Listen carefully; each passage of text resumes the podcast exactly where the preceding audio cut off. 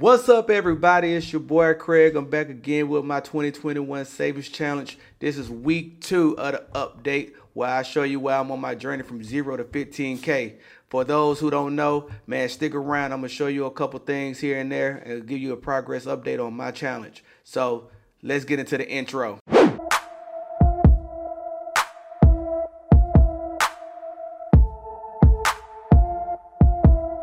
Welcome back. Listen, man, let's get right into it. I want to go ahead and get into what my 2021 Savings Challenge is all about today and where the progress of it is. It's already kicking off at. So let's first start with how I started this 2021 Savings Challenge and a couple of other videos that you will see, which will be down in the show notes. I already told you how I was going to start my journey from zero to 15K, and I told you how I was going to have to have a why to actually make sure I stayed on course to get this 15K, where I had to hold myself accountable.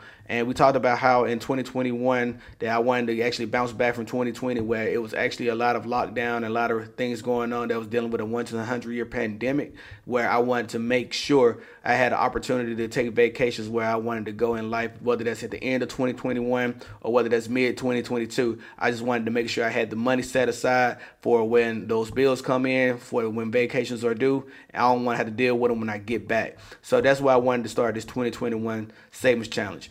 I also brought to you where I was going to actually be holding this money at. I told you I was going to open up a Webull brokerage account where I was going to actually fund it from zero to 15K. And I started with an initial deposit of $2,000. And without further ado, let's get right into it.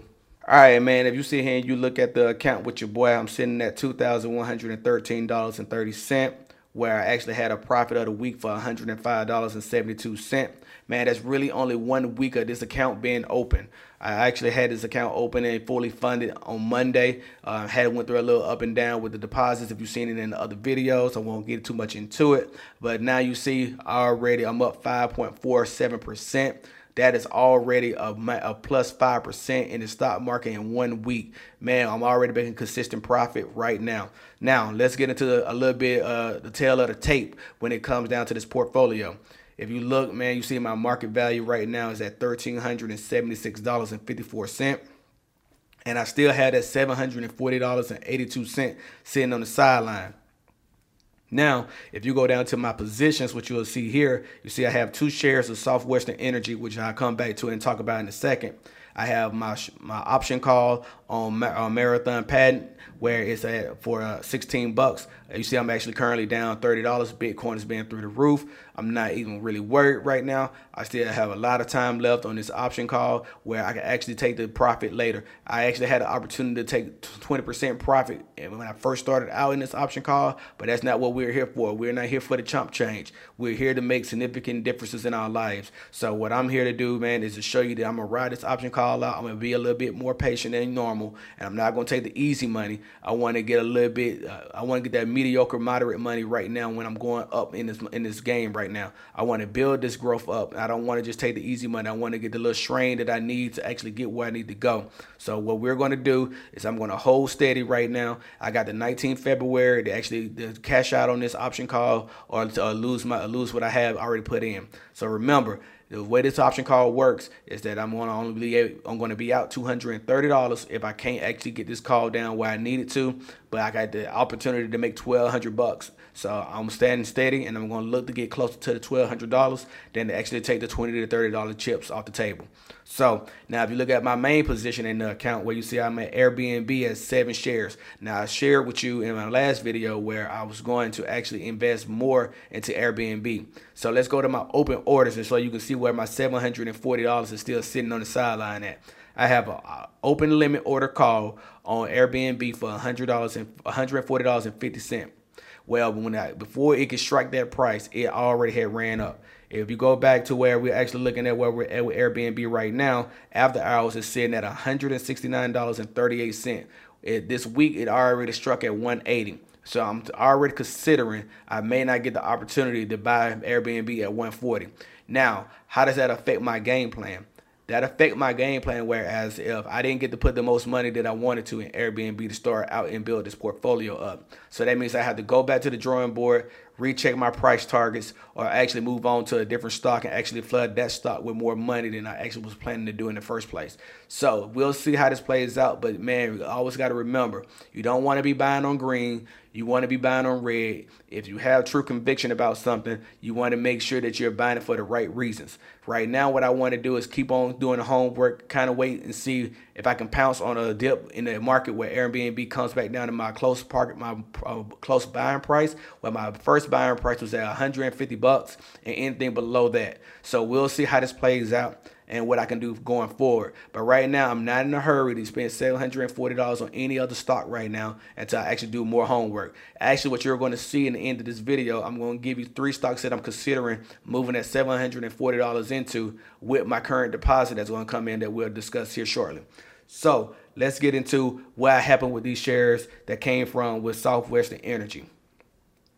Now, when I signed up with Webull, Webull actually has this program right now where they're offering with two free stocks when you sign up and deposit $100. So when I signed up, I got two free stocks and those were Southwestern Energy. But on the back end of already clearing that deposit, so Webull also offer me two more free stocks. So they're going to deliver those in February. And when I have those stocks in the portfolio, I'll show you that that as well, man. But that's what we're standing at in the portfolio. I got two free shares of Southwestern Energy. I'm not looking to sell those anytime soon. I'm not looking to add to that position. It's just free money, and I want to see what it does just to see if it plays out just right for me or actually see when I can move that cash, I can cash that out and move that cash to something else. But right now, we're looking at how much that's worth right now, man. It's only worth $7.88. So we're really not really in a hurry to move any on that in any way. It's already up 2.87%.